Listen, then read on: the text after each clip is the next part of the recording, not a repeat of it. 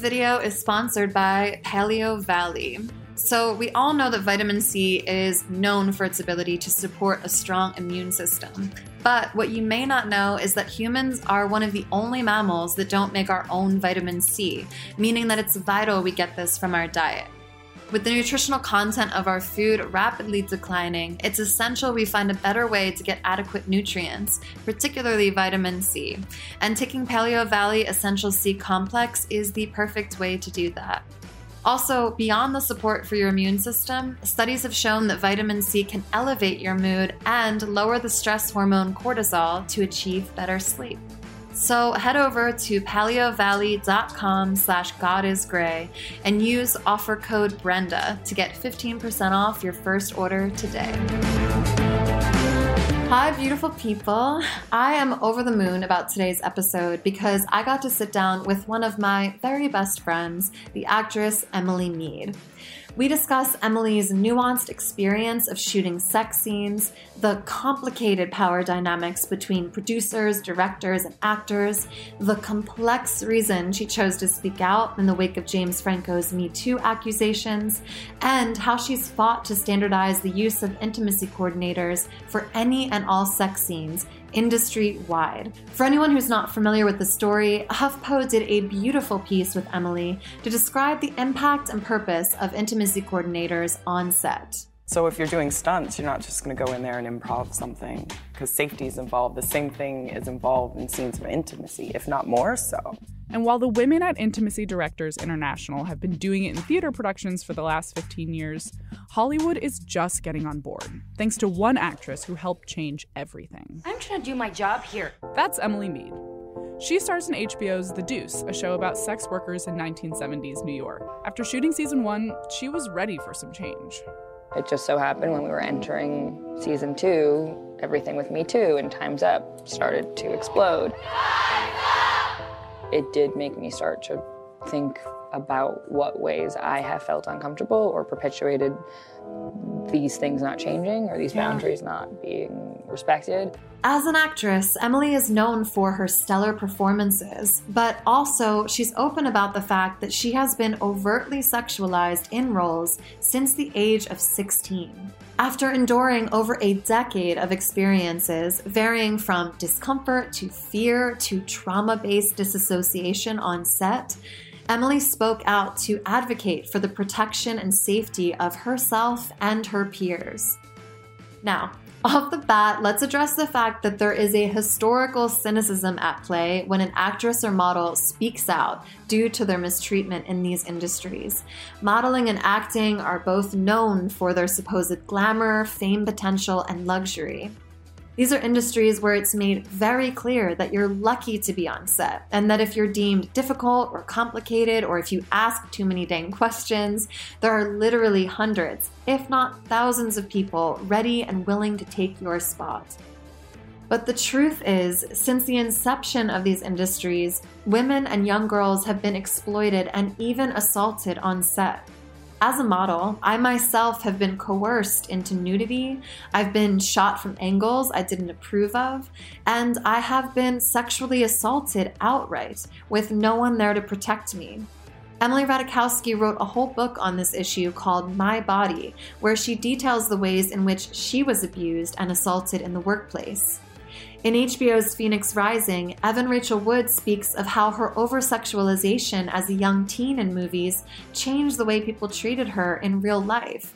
Evan also discusses in horrifying detail how her abuser, Marilyn Manson, was able to assault her on set in clear view of everyone present.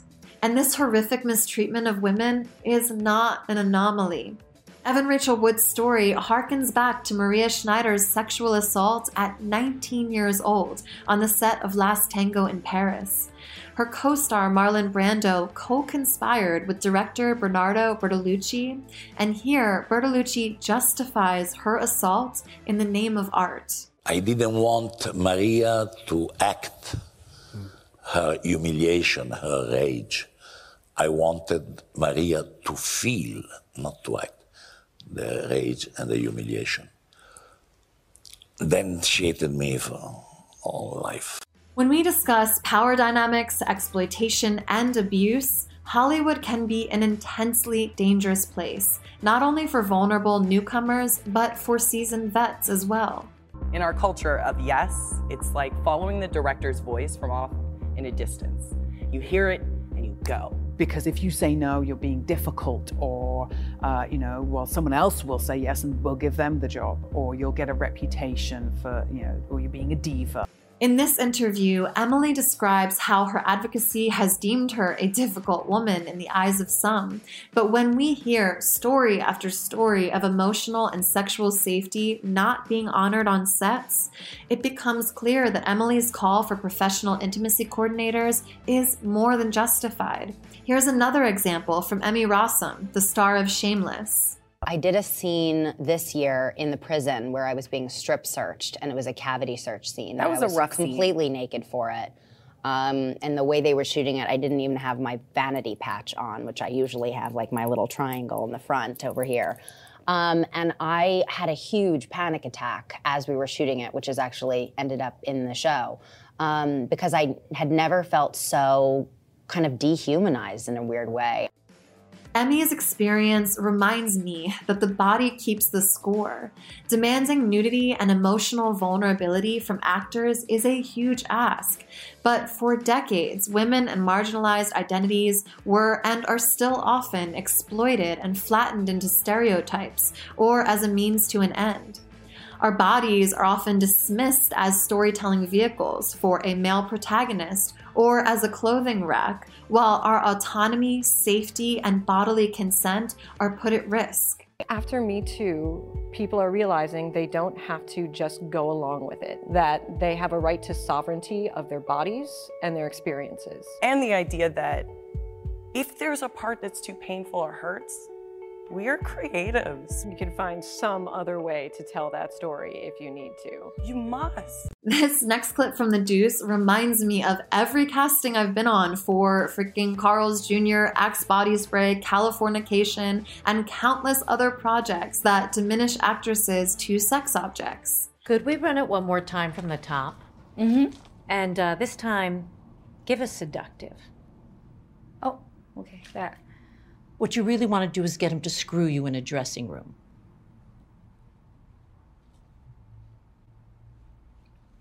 Um, can I just ask what uh, is the story? In the next scene, he's going to actually strangle you with a scarf you picked out. Ready? In this interview, Emily Meade tells us a story, not beholden to the binary of heroes and villains, but instead a tale about the gray complexity of this industry we call Hollywood, and reminds us of the reason that we must treat performers with so much more tender love and care. I hope you enjoy this conversation with the wonderful Emily Meade. It is a pleasure to introduce you, beautiful people, to one of my most beautiful, most best friends, Emily Meade. And we're just going to jump into it and describe the story of how and why Emily ended up advocating to standardize the use of intimacy coordinators on set, not just on HBO, but it became a SAG standard, which means now every It's becoming a SAG standard. Oh, it's becoming. It's a process because we have to train intimacy coordinators to be able to be intimacy coordinators. Not we. I stumbled on we because I'm not personally training anybody. But, yeah. Okay, well, we are going to clarify all of that, and I want you to. And um, just jump into that right now. Like, what what does that look like? An intimacy coordinator is a person who is on set to help oversee, facilitate, choreograph, and serve as protection in sex scenes, ranging, you know, of all types of sex. What, what you know, whether it's nudity, a graphic sex scene, some sort of just nude scene, whatever it may be, um, and to standardize it through SAG means to make it a requirement to be on set when there's a sex scene.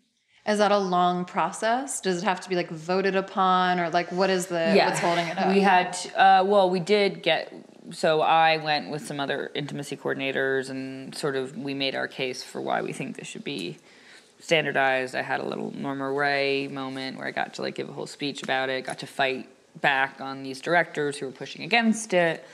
Um, and we won. They decided to standardize it, but now there needs it's supply and demand, and now there needs to actually be enough intimacy coordinators who are certified to be intimacy coordinators in order for there to be enough intimacy coordinators for it to be standard. Wow. Okay. so it is mind blowing to me, but at the same time, it makes so much sense because of how this industry has run that it's not standard to have it because sex is such a precarious, sticky, sometimes traumatizing territory for people to step into. And mm-hmm. you're doing it in the midst of a lot of people, a lot of power, a lot of people that can pull the strings on your career, whether or not you're getting cast. And with what's it called? Um, stunt drivers and stunt people. That's been standardized forever. You know, well, not forever, but for a while. But it- that had to also become standardized, which was Oh. sort of one of the points that I made when the directors were fighting against, you know, saying like, well, this is, you know, stepping on the toes of the directors, and this is the directors' jobs to direct the sex scenes. And I was like, well, are stunt coordinators directing stunts, or are they just there to help? oversee and facilitate it and make sure everything goes okay it's the same thing for an intimacy coordinator Brilliant. So, explain to me why any like I kind of would you like paint the picture for us if you're having this Norma Rae moment. For anyone who doesn't know, it's a Sally Field movie where she like stands up against the man. But um, are you actually present in a room of people that are making this decision, and are you present there with directors visibly like pushing Yeah. back against I you? wasn't present with directors. I was present with the people making the decision, and then it was in New York and LA. So it was like a room full of people at the SAG offices in New York, and a room full of people at the SAG offices in LA, and we were zooming virtually together. So it was like two rooms full of people, and but I wasn't the only person speaking and advocating for it. But a lot of people were bringing up the arguments that had been made already at the Directors Guild. There was a very like heated conversation in a similar format um, with directors not very pleased with the idea of this being standardized. Because? Because I mean, why- it sounds like the only argument I can think of is like, then I don't have all the power to just like boss people around and have them like acquiesce to what yeah I I, mean i think people's excuse is like that it's it's stepping on creative toes but that's absurd. Like directing a film isn't like the director and the actors just like alone in a room together having a conversation there are hundreds of people that go into filming any and everything so um, nothing is just the director doing it. It's the director's vision, and yes, they get to have the first and final say on things, but there's like a lot of people in between that. Um, I think when it comes to sex scenes, yeah, some people just have flat out bad intentions and they want the freedom to do whatever they want. But actually, one of the people who was most against it was a woman. Um, and I think a lot of it's just about control and fear. And um, I think also when it comes to sex, it's like the most sensitive, complex subject there is. So people just freak the fuck out. People don't know how to talk about it. People don't know how to respond. People are really offended by the idea of being told they're not in a, they're not good enough at advocating or being sensitive to or being woke or doing it the right way and that they need someone to come in and do it the right way for them i think is a very offensive thing to some people Yeah, there's a lot of ego in the statement that you just made, and it makes sense. But like, I think the only parallel that I have is that I used to work with this director often when I was like the queen of doing music videos, and he was really known for pushing people's boundaries. And his defense was like he was an artist, mm. and he never did anything like sexually inappropriate or anything, but going onto his set, you're kind of like, oh, he's gonna make me eat gross food off the floor, or he's going to like subject my body and my person to things that I would not in life ever like surrender to or want to do. And one time I was doing this music video with him where we were running through a field that no one had cleared. So I'm running and I have a pair of sneakers on, and this branch went through the sole of my shoe up into my foot. And immediate, like I took my shoe off to get the branch out of my foot, and my shoe was just covered in blood. And while I was leaving to go to the ER, the director, bless him, was like, "You're coming back, right?" and my shoe, my foot had like become like three times the size of a foot. And I was like, no, I'm not coming back. But what do you mean? This is Hollywood. Don't you want a chance on the big screen? but I, that is absolutely not parallel. But I think that's like the point that I'm trying to make. Like, we have all of these protections in place because, of course, you have to leave room for the potential for error, the potential for someone to push boundaries that do actually cause physical harm. Mm-hmm. When we're talking about sexuality, I'm talking about invisible emotional harm. Exactly. And that's why it's not as a parent. Exactly. Yeah. Exactly. And then the directors who think they're in the right and not pushing your boundaries cannot know that for absolute certain until there is a third party there mediating because of all the power dynamics and the stickiness of being like, I don't want to do this scene, but I mean, I can't even imagine if someone of like true, like Steven Spielberg or something was like, drop your pants. I'd be like, okay, fine, yes. My dad will be proud I'm in this movie. but like, it's not easy because people are really underestimating how many years it takes, how much tenacity, how much, I don't know, the self practice and care it takes to actually learn how to advocate for yourself in situations mm-hmm. that are sexual because it is so fucking complicated. So let's just get into the story and then I really want to unpack like all of these different nuanced gray dynamics that are at play because this is not a story about heroes and villains. Mm-hmm. This is a story about very complex situations and a complex group of characters. So, how this all started for me from my point of view is that you are very ever very very often utilized as the sex symbol in a lot of shows and a lot of like characters that you've played Yeah, or the tragic. the sex tragic symbol. yes It's never. It's not even like the empowered sex symbol. It's The the, tragic disempowered. aging Lolita. Yeah. yes every girl's dream when she's little so like tell me a bit to start about your history with coming into this industry being like i want to be an actress like what motivates you to be an actress and then at what point do you discover that your body is at play and whether or not that's powering or disempowering Uh, yeah, I mean, I wanted to be an actress because I wanted to make people laugh. I wanted to be a comedian. I wanted to be an SNL. I wanted to be Lucille Ball. Um, I these were all dreams I had before I had ever grown breasts, and when my butt was like a petite child's butt, so I didn't. Cute nonetheless. yeah, adorable as hell. But, uh, so I didn't factor in. I, that wasn't a factor. like you being sexualized was No. just like not a part of the It wasn't equation. part of it, and also just as a kid, I wasn't like boys didn't like me when I was in elementary school. Like I was goofy, I had buck teeth, so I didn't even think that like being attractive was going to be a part of my life. Um, I thought I was just going to get to be funny and and and bring joy, or or or not just joy, but like for me, I did have a lot of pain in my childhood, and a lot of the way I dealt with that was like finding the irony and the satirical perspective in that. So that was sort of like, and and finding and sh- TV and movies that had that satirical irony were kind of what got me through a lot of pain in my life. And so to me, that was like a very important contribution to the world. And so it wasn't until I grew the breasts and the butt got bigger and whatever that I even um, understood that like sexuality was something I my own sexuality was something I was going to have to navigate and measure and learn how to deal with this world.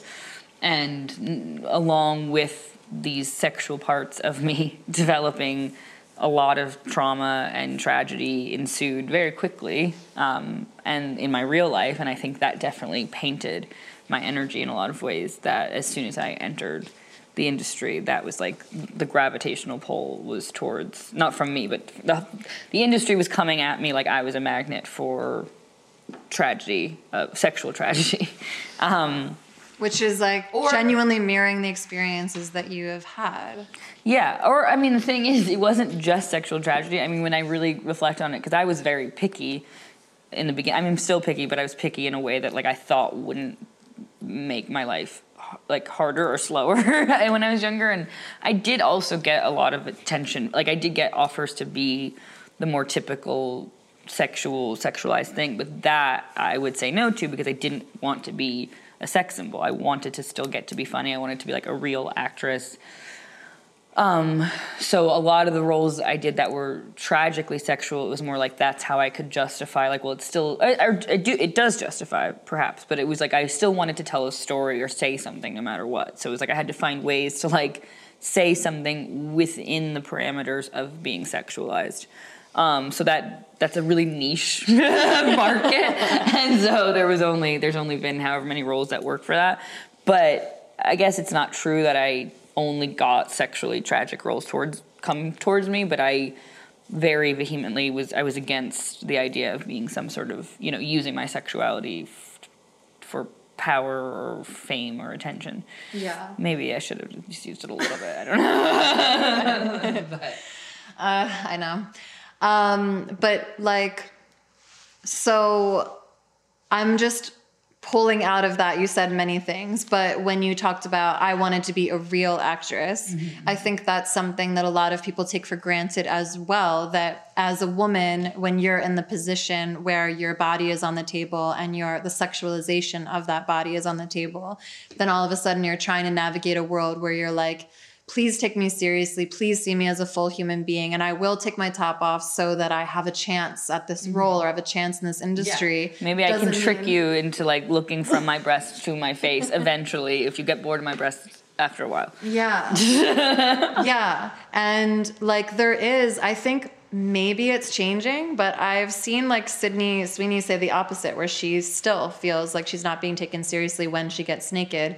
So the concept of a real actress then becomes like the unreal or like the ones that aren't as legitimate would take their clothes off more quickly. The stigma of it, like how you have navigated a career where you have gotten very legitimate work and you have gotten to show yourself in your fullness. But then there's other sections of this world where like there is a stigma of like, oh, well, you're not a real actress or she's just a model. Because I always recount this story where when I was auditioning for Showtime for Californication a handful of times, they immediately gave you a waiver mm. that was like, I offer up everything, including my vagina. And then they, sorry, lie to you and say when you walk through the door that that's not going to have any effect on whether or not you actually get the part.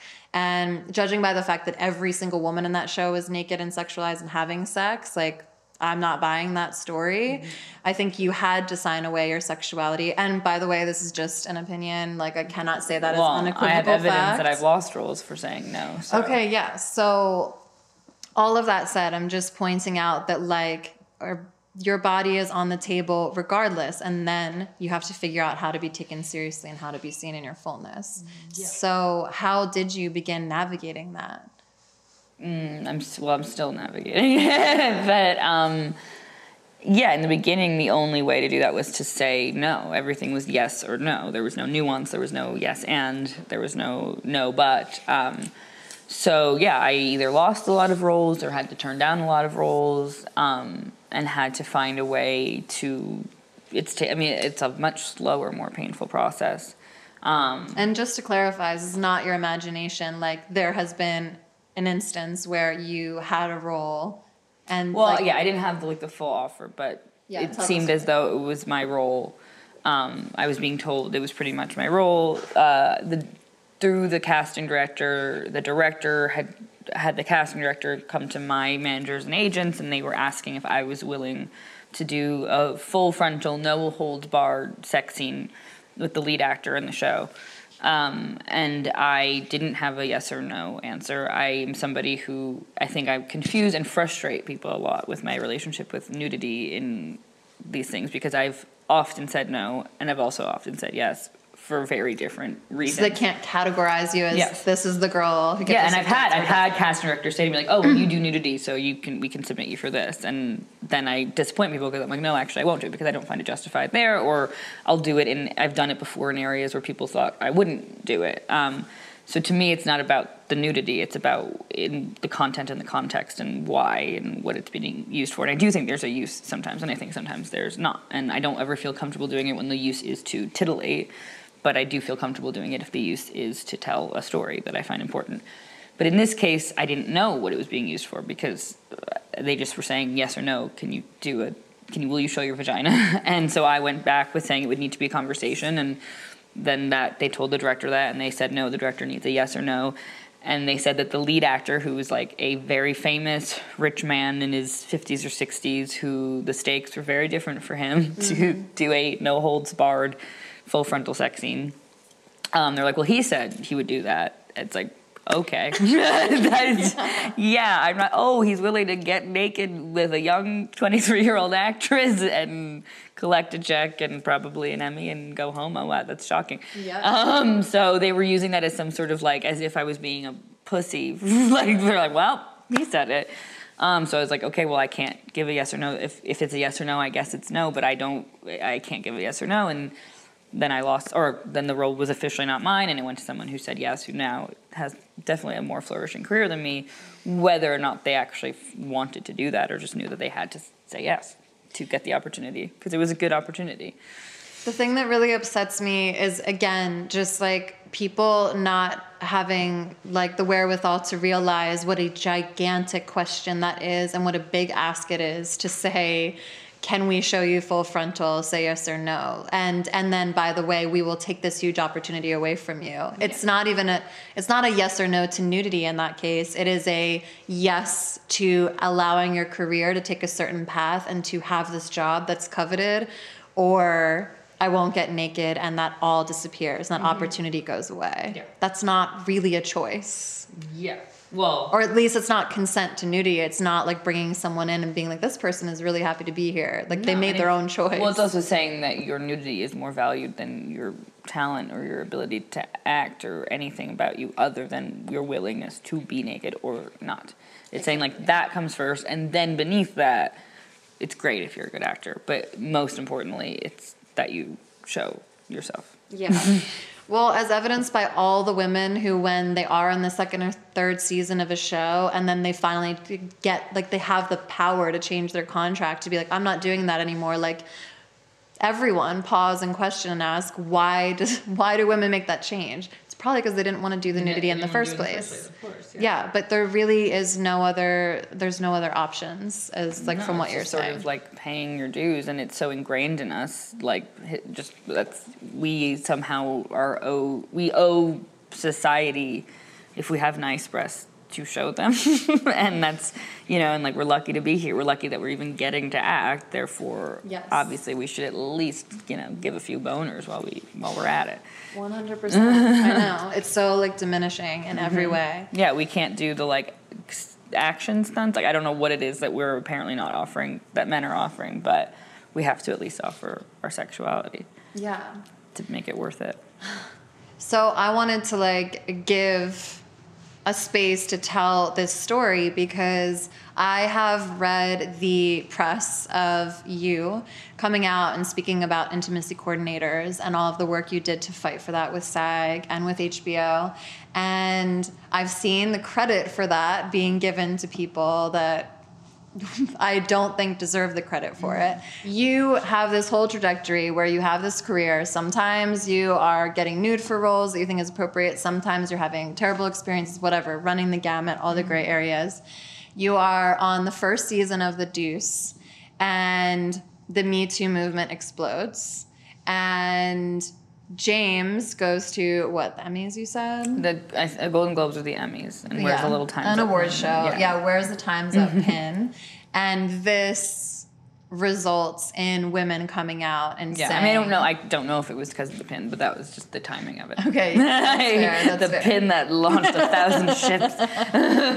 yeah. my like a completely like I don't know. I'm ignorant. I don't know him. I don't know the inside of the story or any of the women that said anything. But what I do feel is that like it's a very sticky territory because James is someone that is very handsome, someone who is very fuckable, like, you know, objectively for a lot of people. And we in the Me Too movement, so many of us had this reckoning of like realizing times we were assaulted and we had no idea mm-hmm. because it was just standard to be treated in certain ways or to be objectified in other ways. And I think that I would imagine that that pin stirred up some memories for people that were processing things that they didn't feel right about mm-hmm. in their interactions with him. Mm-hmm. So when all of this happened, I also remember the headlines or like the story being like the cast of The Deuce like says nothing ever happened on set and everything's fine. And you and I were on a trip together and we were driving in a car when all of this news was breaking. Mm-hmm. And you spent the entire weekend in agony. That's the appropriate word because there was so much on your head because you are such a principled person that when asked, did anything go awry? Is everything spotless and clean on the set of The Deuce and with James? You couldn't give an earnest, yes, everything was fine. Mm-hmm. Okay, so what was the narrative that HBO put out that you felt like you couldn't put your stamp of approval on? They just said that they had talked to everybody in the cast and that there had never been any similar complaints, and that was not entirely true. And I knew that wasn't entirely true. And even if that was entirely true, I didn't quite feel comfortable, you know, with such a simple, like, I didn't feel comfortable just being a part of or being silent in a situation where by being on a show with somebody who people were saying did these things by just going along with saying like okay well by being on the show i am supporting him instead of them. And i also knew it wasn't entirely true that there had been no ambiguity on the subject because there always fucking is. Everything's gray and ambiguous. Um, so i didn't feel comfortable with just silently going on with the show. I didn't want the other option at the time, which was, it seemed at least in the moment, was to try to cancel or you know end the career of James and banish him. Yeah, because everything in the, I mean, everything is so sticky when we have these huge reckonings. And then with Me Too, it became like you're either in, you're out, you're Yeah. either a predator or not, Yeah. you're rapist or It not. all felt very yeah Sophie's choice. Like, do you think he's good or do you think he's bad? and like I don't neither. I don't. I think it's far more and you being the usual pain in the ass is like, there's nuance yeah, here, wait, there's sorry. other there's other options. Not Yeah. just A or B. Also, James aside, James out of it, it was a show full of many people who were not powerful men in Hollywood, women just starting their careers, people of color, cast and crew who this show fed their family.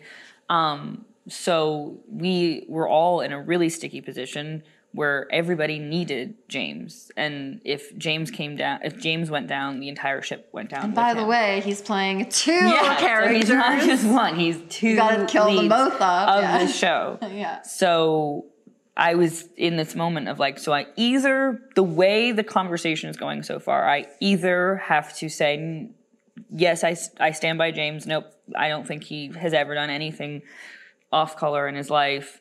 Or I have to be like, yes, actually he did, and risk literally taking food out of the mouths of like hundreds of people, families, and ending or definitely whatever s- slowing down the careers of many like beautiful women just starting their careers on the show and getting an opportunity so it felt like a pretty like impossible horrific position um as far as just morally for me and i understood everybody wanting to support james in order to get the show done and to finish telling the story which is an important story and it is talking about the subject itself so the irony was just like overwhelming yeah. um, but also I couldn't in good conscience just be like, okay, cool.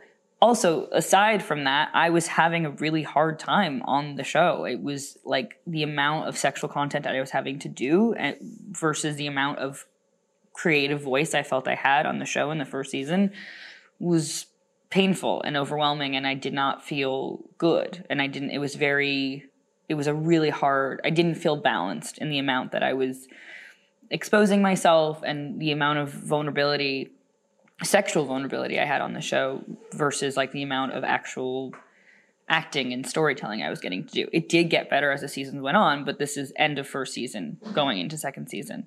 Yeah. Um so yeah. And well, I also want to take a pause to be like, the lack of recognition that you, when you are asking for that level of vulnerability to make believe having sex, which means like doing all of the actions besides actually like penetrating or you know having like mouth to mouth or mouth to body parts or mm. whatever which also is on the table depending I, like besides genitalia i guess mm-hmm. right? Because you can still even have someone like kissing on your boobs and Yeah, yeah, stuff. yeah. so it's like there is really actually no distinction between like, oh, we're just playing Like make believe. Second base. yeah. Maybe not we can do base. second phase. Yeah, Yeah. yeah, yeah. but they're really like it is your body, your person, and these things are happening to your body. And sometimes they're harkening back to situations that have not been pleasant for you. And the fact that nobody in the industry is like taking that seriously. And by the way, I'm not even calling out any villains. It was just like standard to be like, take off your clothes, let's do this. Like, I had that with modeling all the time, making you change in front of tons of people. Like, nobody gave a shit because it's like, you know what you signed up for. Mm-hmm. But mm-hmm. You're lucky to be here. Yeah. exactly, you're always lucky There's not much here. empathy when it comes to any anything that could appear glamorous. Yeah, and then exactly, you should be just thankful to be there. Don't complain. Mm-hmm. And many people who have complained have not had opportunities in the future for it. So, okay. So, you know that all of these things happened. You are freaking out. I'm seeing it happen in my in front of my eyes and you're starting to have conversations with the producers and with other people on set to try to navigate the situation. But what are some of the situations in particular that you were even that were running through your brain when this scandal broke that made it conflicting? Yeah. I mean, I had firsthand gone to HBO about a situation that had made me uncomfortable that James was involved in. So I knew just for a fact whether they had that on record, whether they were including that, like that was something that had happened. Which, Or whether they were considering set as like not life. yeah, or Yeah. wh- who I, I I don't know, but um, during the first season, there was a episode that James was directing. It was episode seven out of the first few, so it was still the beginning. I felt so like kind of small in my role to begin with. I, it was a huge ensemble, and I didn't have all that much to do, like storytelling wise, so I didn't really feel like I had that much of a voice. And it's not necessarily anyone's fault. It's not that anyone was telling me like you don't have a voice, but it's definitely hard to keep your esteem when you're being that vulnerable and exposed without like really fucking knocking them knocking their socks off with your performance because you have like, you know, very little to do ultimately. Yeah. Um, so in that episode, James, who, yeah, as we said, like I considered him, you know, a friend loosely or uh, whatever. I, I liked him. I like him. I liked working with him. I thought he was a cute, charming guy, and definitely wanted to like please him and wanted him to like me. And he called me on the phone and asked me if he could insert a body double being penetrated, like so having a penis go into a vagina that was not mine, but inserting that into a sex scene with me, which would make it look like it was mine. So, regardless of whether I had to actually be penetrated on camera or not, for the rest of my life and beyond, that image would exist and people would think that they're seeing my vagina be penetrated. Yes, because no one's gonna do their due diligence and be like, "Is that Emily?" Yeah, yeah, yeah. No one on Pornhub is gonna be like, I figure that's a body. Based on her ratios, I don't think that's her vagina. So the Coloring's a little off. exactly. So no, he did not ask me to be penetrated, but to me, it was pretty instantly humiliating, um, because already, like, I did not feel exactly like I was. I didn't. I felt very confused and unsure and unsteady in my position in this show, and if I was really even whatever an important part of the story. And so it certainly made me feel unimportant to be kind of like asked to be used as a more of a whatever making a point than protecting the like the safety of my me as an actress or as my character. Um and so i did say no to him. I did have the like ability to say no and But to clarify, this is a conversation on your cell phone Yeah. and a phone call. yes So not even a text. So you can't even like step away and like compose yourself. Yeah. You're being confronted with this question immediately. Yeah. Yeah, and it again, he didn't push. He wasn't like, okay, well, you should really do it. But like I said, to due to my own shit, like and my own sexual trauma, my own wanting to please men, and my own wanting to please cute men, whatever. I felt humiliated, guilty, embarrassed. I was like, oh no, like now he's not gonna like me. Now he's gonna whatever. You're uptight. You're so not cool. I'm so not cool. I won't show my or pretend to show my vagina or whatever. Um, and so I actually went to one of the producers of the show. Well, no, I went to my agents and managers who went to HBO, and HBO said that they would never allow that to happen, like allowed a foot footage of a vagina being penetrated. And I don't think that that did ever appear on the show. Part of the purpose and the reason he was asking was because this season of the show was taking place between 1971 and 72, and that's when penetration first appeared in porn. But to me, it was like, well, couldn't you find another way to show that? Like there was a lot of porn on this show. Did it have to be my character being penetrated? Um, so Yeah, it- or even get porn stars to do it, or like you know someone that's just more amenable, or like yeah, and and it could be shown whatever on the little, you know, there was there was there was many images of porn on the show, and it didn't have to be me. It wasn't in the script.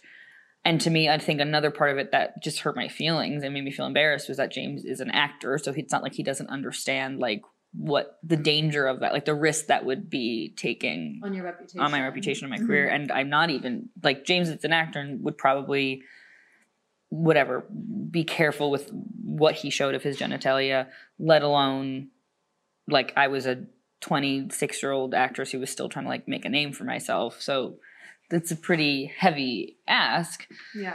And again, he was gracious and fine, and I don't think that that means he is evil or bad or monster or should be canceled or should be banished to the cornfield.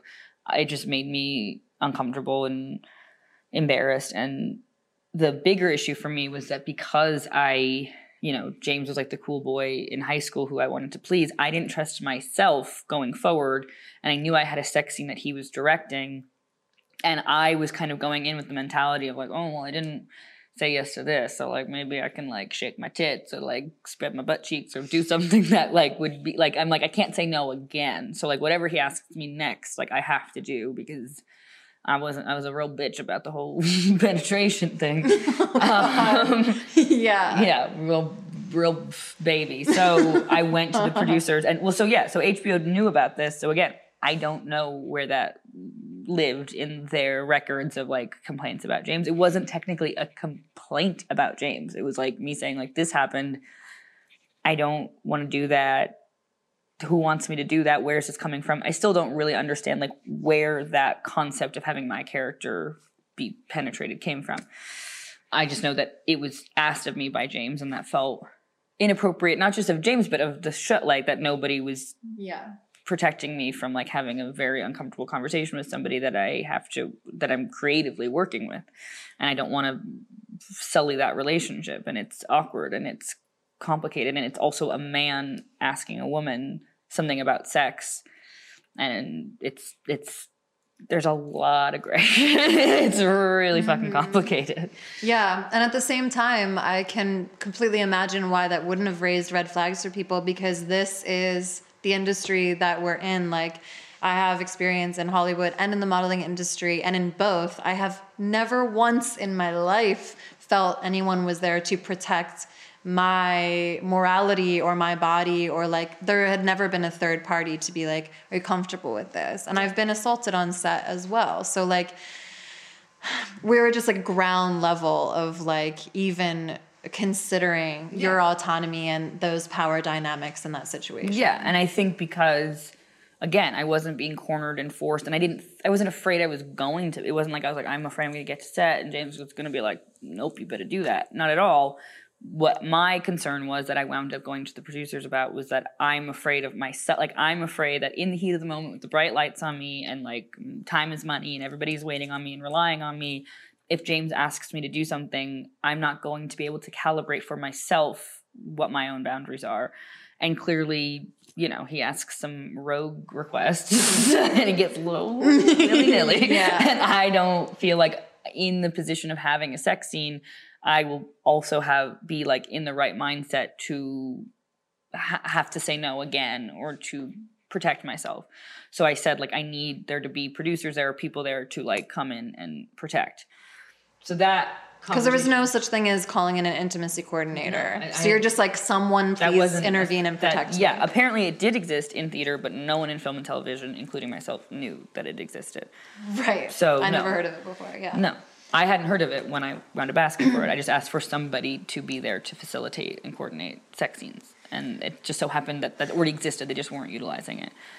But so that happened. So even going into the sex scene directed by James, I was like putting up my red flags, letting everybody know like I kind of need extra help here. Like basically, I was saying like even if I say yes to something, it doesn't mean I'm actually comfortable with it, and I Yeah. need your help and I need some parental supervision here to like. And I said that, and I and I was taking the. I was like, listen, I'm like attracted to James. Like I'm like I'm like he's not being a pervert with me. I'm I'm the pervert. like I'm, I want to please the guy, but and I don't. But I don't want to do something I'm going to regret. So could you just keep an eye out? And um, I wish that was in like real bedroom scenarios. You're like, I don't know how to advocate for myself with this person, so I just need a third party. like you you do it too much. you can't. Do She doesn't actually like that. Literally, like you, you make it a face that doesn't look like real enjoyment. It looks like pain that you like, it's like riding the line between pain and pleasure. Yeah. Um, but yeah, so we had already had this conversation, and then when it came time to filming this actual sex scene, it was just like a cacophony of like everything, all the, all the. So you're already go going in like activated stress. Your guards up. You're already afraid. You've told people, "Hey, I really need some advocacy and help here." You get on a set, and you experience the the last thing you experience is advocacy or protection. Yeah, I think there were people involved, like the producer, the female producer who was there that day, did try to do what the best she could in the moment with the information that she had. Because no one is trained in this position exactly. anyway. Nobody, nobody here was like, "Wow, we don't give a fuck." Like people cared, people wanted to do a good job. People just didn't know how. Like this Yeah. is a this is still like in the history of film and television. It's still a pretty new thing to have a television show that is eight episodes where we're getting the episodes as they come with this much sex in it. Like that's still new. It started even having sex on TV with fucking The Sopranos, which is 20 Oh, years ago. really? Like this is still a hmm. pretty new. I mean, there's sex on TV, but you know, like the cut to the curtains or whatever. Like as far as like actual realistic graphic sex, this is still like very new territory in the history of film. So everyone can have the best of intentions, but still not know how to actually you know cover all the bases of like protection especially again with such an like invisible ambiguous thing. So then when it came time to filming the scene it was a scene that i had to have a pretty like long involved sex scene and it was supposed to be my character lawyer lori my character lawyer. Freudian slip. My character Lori, who was a sex worker, she was starting to do foreign, porn films, and like what the show, what the this episode and this scene was supposed to depict was that the difference between having sex off camera without the performative aspect and the fact that Lori was not doing a good job at like performing pleasure because that hadn't been a factor in her being a sex worker without being filmed. Um, So that was like the the the the point of it, and they had hired an actor for this. It was like an actual. It was like a you know it was a few days of work, and it was enough of a part that it was some. It needed they needed someone who it wasn't just there to have sex with me. They had lines, they had interactions. Also, a sex scene is an actual something that requires skill. It is choreographed. You have to actually know how to do it. It's not just like how do I like kind of mimic sex, but like not have sex. So the day of, the actor that they had hired, who like they introduced me to, and was like, "Okay, you guys are gonna be doing this." Blah blah. blah. Um, I don't know what happened beforehand, but he, they apparently expected him to do full frontal nudity. He did not know they expected him to do full frontal nudity, or I don't know. I don't know what actually happened. All I know is we were there on set, about to do the scene. He was naked, but he had his like tool belt covering his penis.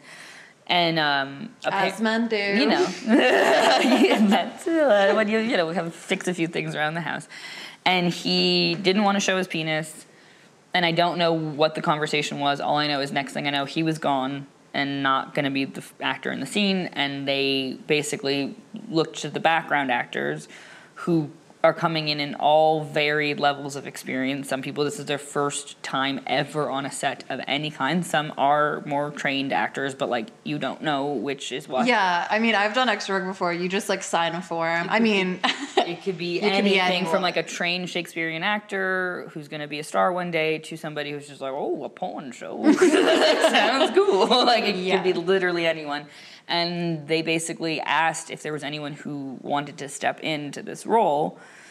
Um, and this poor kid who, you know, I do not think he had any negative intentions, but obviously, like, it seems like an opportunity to step up and get like a real part on the show.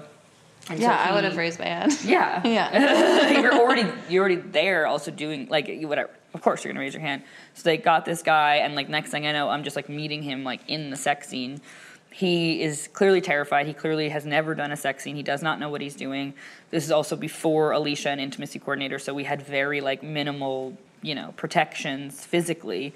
Once alicia came we developed this thing kind of because of this reason but we like made this thing where you put like a yoga pad in between you so like you're not actually even like there's like a hard thing protecting you. But at the time the most Before was like a soft, like just there's, piece of they fabric. still kind of is, they, we still have the fabric but like now there's more elements but um at the time yeah it was at most at best like a little piece of fabric a cock sock as they call it but like a little piece of fabric that is not exactly like holding it's no chastity belt like it's not actually holding anything in. And again this person didn't actually know like the mechanics of how to do a to simulate sex on camera. So he had this very floppy loose thing excuse me and was just basically like very vigorously humping in a way that his penis was like fully like hitting my vagina over and over and over again. So it was like direct contact between penis and vagina. And the scene was going on very very long. James wasn't yelling cut. He this kid was like definitely going f- like not even further. I don't want to say he was going further. He was just like physically doing more than was necessary because i simply out of not knowing how like he just didn't know it was no, not no one was there to choreograph that No. moment. Okay. no one was there. I mean, it would have technically at that time been the director's job, so it would have been James. That was not what was happening, um, because there was no intimacy coordinator, there was no choreographer. It was just like it was. It was kind of just chaos. Um, and so at one point, I asked. That I asked somebody to not tell him, but I was like, "Is there any way we could like tie his penis back or like whatever, like get it so that it's not actually like freely flopping and hitting me?" And I was like, "But please don't tell him. I don't want to embarrass him." Obviously, they told him, and he came back, and like I think they had like I don't even who knows what they did to the poor kid, but like like tried to like tie his dick back in some way, and then he's like, "Is that better?" So I'm like, "Great!" Like he's humiliated, I'm humiliated. We're having to have this incredibly intimate scene. He seemed really upset, and like he was gonna like. He, like I think feel like he was talking about his mom getting upset that he was gonna be naked on camera. Like I don't even know. Um, Pause. I don't want to like, uh, you know, make this sound more harrowing than it is. Yeah. But do you mind telling us like what was going through your head when that is happening and you're having that contact? Like, do you uh, go out of body? Were you trying to figure like what was yeah, going on? I think just a dissociation that I probably developed many years before in my real life, in many traumatic sexual situations, and yeah, I mean, I think I, it's it's such a bizarre out of it's literally out of body. You go out of body. I mean, I was in my body enough to know like this is making me uncomfortable. I want them to do something about this. Like, please, can you do find a way that his penis is not hitting my vagina? But um, yeah, I was humili- I mean, it was mostly humiliation. Again, I already. It wasn't like I was doing this like really intense graphic sexuality, but I was doing some tour de force tour de force performance. Like in this episode, I had like one or two lines, and one, and they were both while I was topless. So like it wasn't exactly like I was like. You know what? But I'm, I'm, I'm telling. I was telling a story, and it, I stand by that. I think it was an important story, and I think like the eh, collective story, Yes, but the your personal story. narrative. And my personal narrative still was even important, but it was especially in the first season. I was not. It was a lot of things happening to my character, and it wasn't a lot of my character's journey yet. And so it didn't exactly feel worth it. So you're there like not only you're going out of body and then you're there like calculating like okay so like this is going to exist forever. Like people are going to see this. Like what are they going to think of this? How many people are going to jerk off to this? What is the perspective on me going to be after this? Like it's mostly humiliation and shame. Um, and also humiliation that like I'm like, oh my god, these people must think I'm so pathetic that I'm even like willing to do, or like it's just I don't even. It's humiliation. I mean, that's like the simplest thing, um, and discomfort. But the discomfort's what sends you sort of out of your body, and that's something that I've learned I've done in many ways in my life. So that was like old hat for me. But usually you're dissociating in real life, like not under such bright lights. It's usually Yeah, with everyone watching. Yeah, yeah, it's not like, like- look at her getting Yeah, traumatized. okay, now do it again. yeah, so that was uncomfortable. And he did get his dick tied back at one point, but it was just like, it was really a shit show. And And every like that energy was felt. yeah, It I was saying like, I didn't even necessarily understand that it was like unnecessarily gratuitous or like un, it was unnecessarily chaotic. I, it, I more was learning that the situation was not a good one from the reactions from other people because again I'm I'm coming out of a lifelong journey with sexual like with not having agency in my sexuality. So I'm not in that moment like this is absolutely crossing the line. I'm just like I don't know. I feel humiliated and uncomfortable. Can we die, tie his dick back? But like I'm not an outsider seeing it or a man who's maybe used to having more agency seeing like this is fucking fucked up. Um, so eventually, our female producer, who was the person I had said that I needed protection from, did go and she like yelled at James to say cut. But it was just like that was like only one tiny little piece of like what the whole problem, like how we even got to like this chaotic moment where like I'm laying there with my tits fucking flying around, being like having a dick flopping on me by a stranger who they literally picked off the street practically. pulled in Yeah. that day. Um, so yes, it was.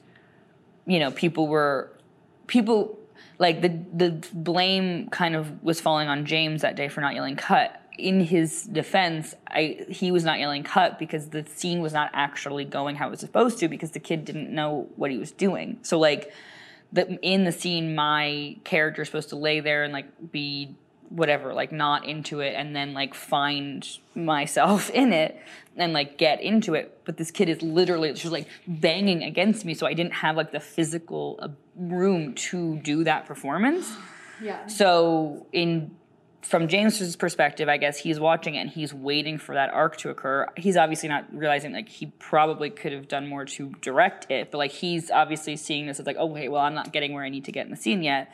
And the producers are like, James, why aren't you yelling cut? And like nobody's actually understanding the nuance of it is that like there's actually a lot of things that are happening here.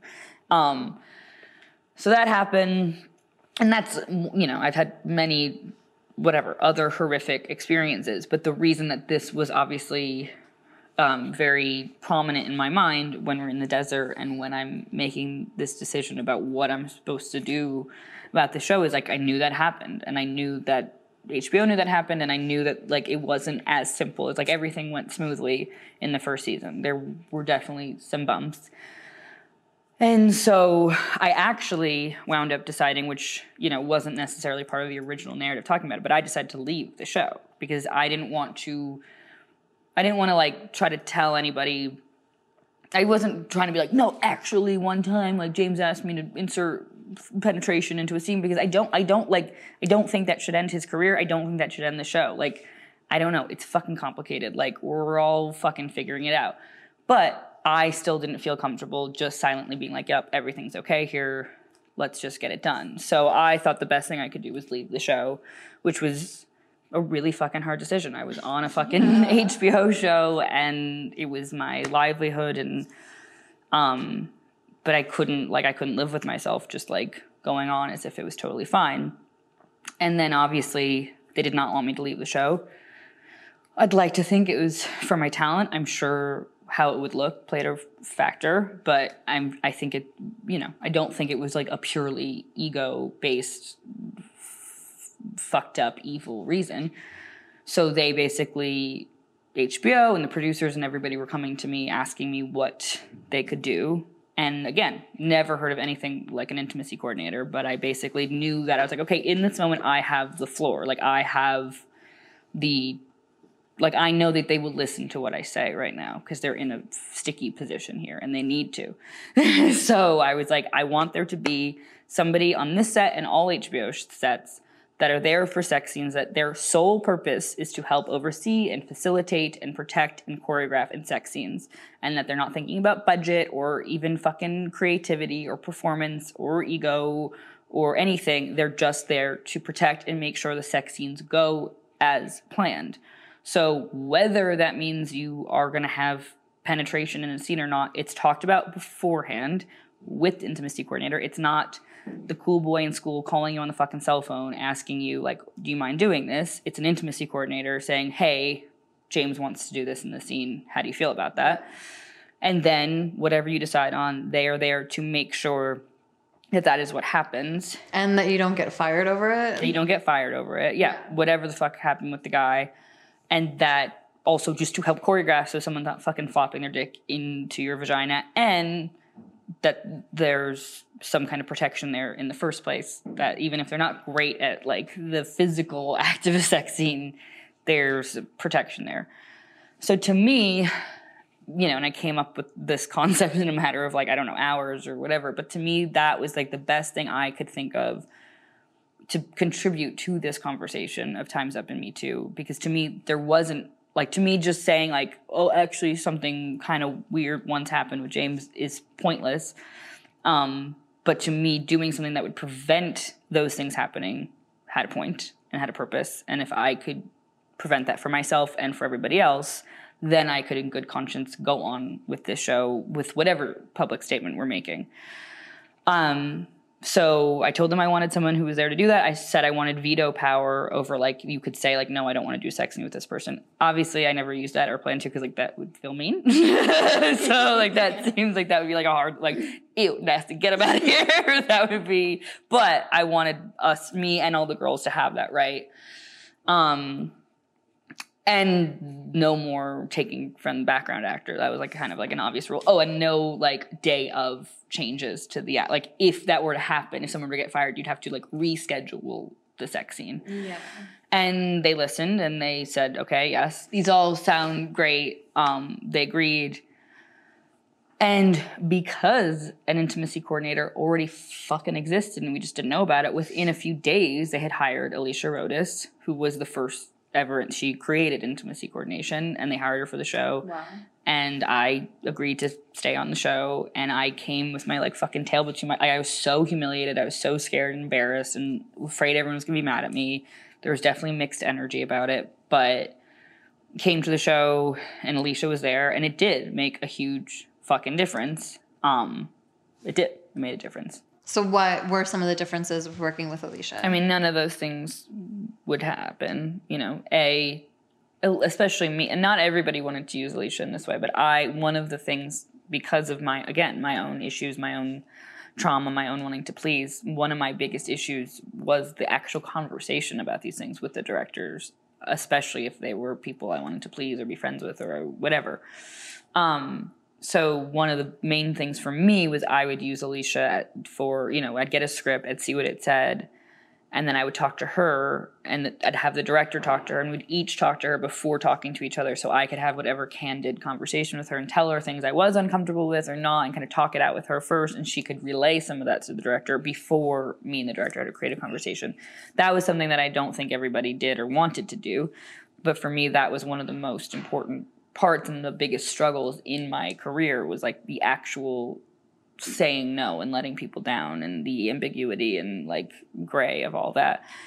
And then when it, experience with sets and creativity too just seems to be like we don't really have time to like unpack your childhood trauma. Like Yeah, just tell me what no, we're you doing. feel here. you feel like such an asshole. You feel like I mean, I felt like an asshole even telling HBO that I felt uncomfortable with the penetration thing, and then they're like, "Oh no, no, we would never do that." So I, I don't even know. Like, there's still a lot of mysteries to like kind of what goes behind on behind the scenes with all of this, and um, but yeah. So I yes, there's a lot of there's a lack of empathy, and there's always the energy of like you're lucky to be here, even if it's not from like an individual person, just being on a film set at all. That is the energy.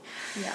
Um, so yeah, I would use Alicia in that way, and then when it comes to the actual physicality, like again, they wouldn't just pick a random background actor at all. And her and I and the other actor would like go over the scene, figure uh, with the director, figure out how we're gonna do it, physically choreograph it like with our clothes on, practice it, figure out like where do you hump so that you're not actually touching the vagi- vagina, but it looks like you are to the camera.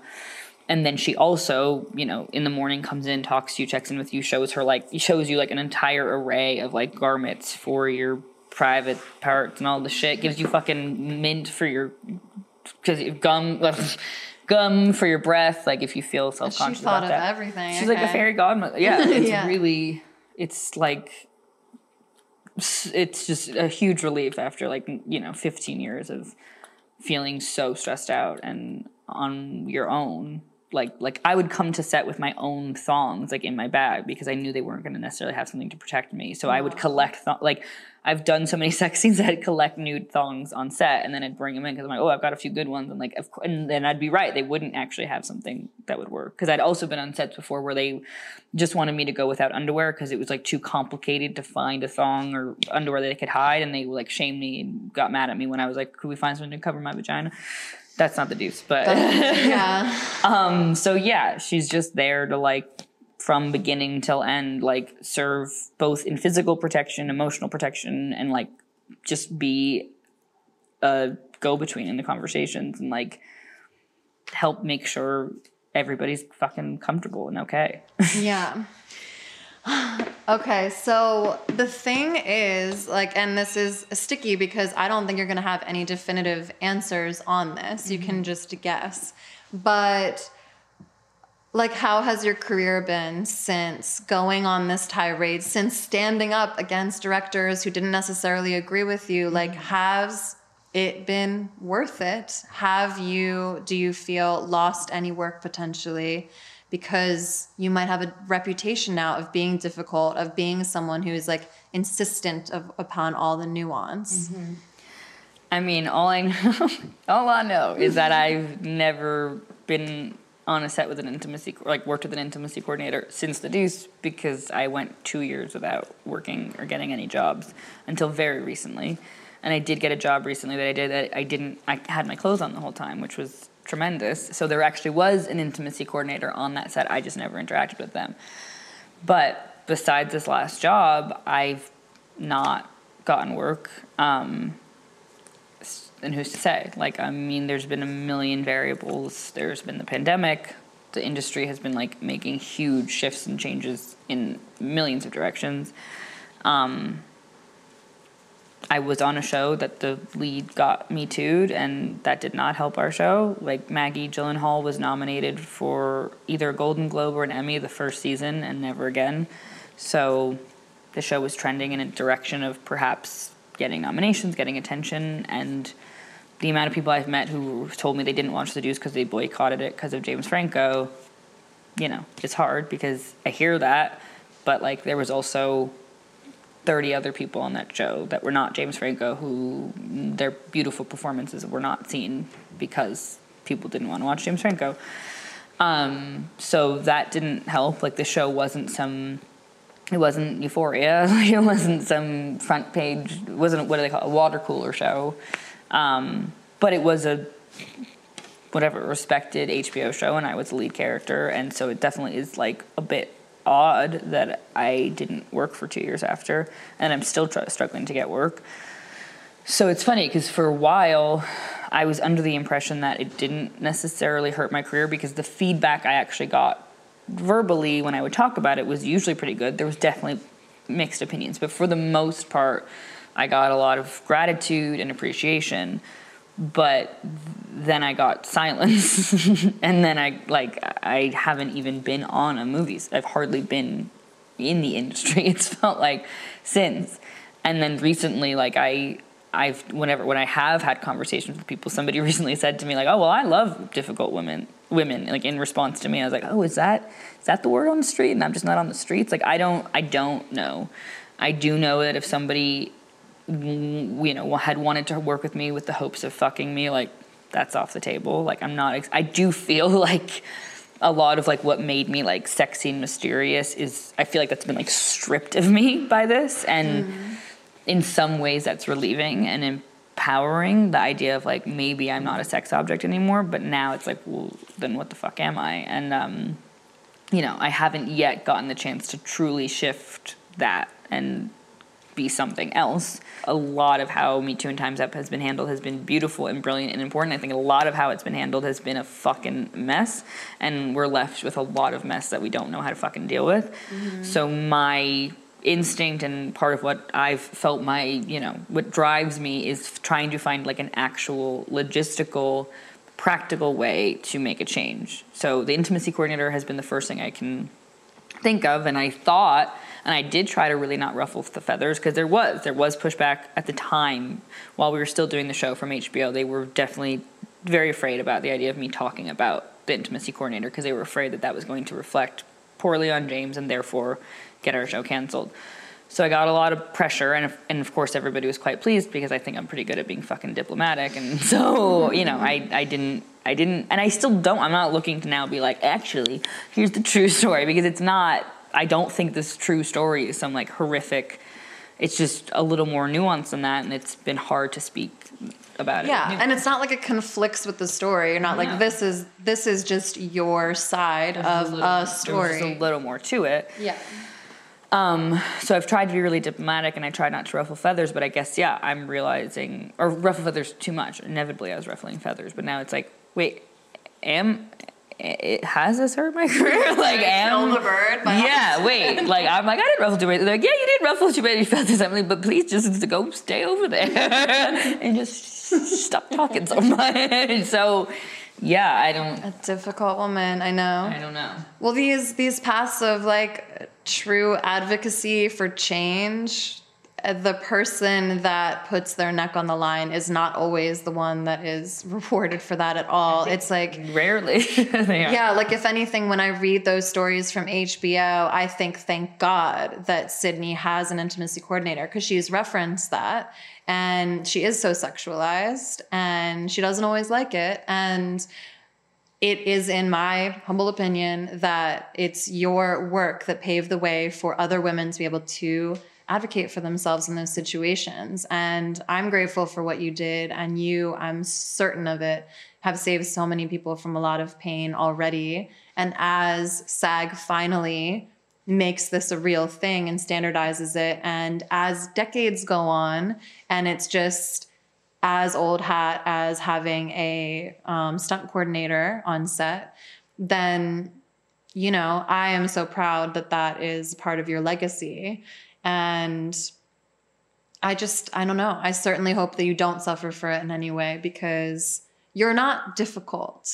You're simply actually helping things to run. Having an opinion and asking questions is, in fact, considered being difficult in this Mm-hmm. industry, especially if you have a vagina that you don't want to show.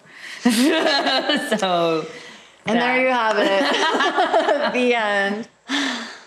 Well, thank you for everyone who's made it to the end of this. This has been the beautiful Emily Meade. And yeah, that's it. Please like, subscribe, share with your friends, donate to my Patreon or Venmo if you can.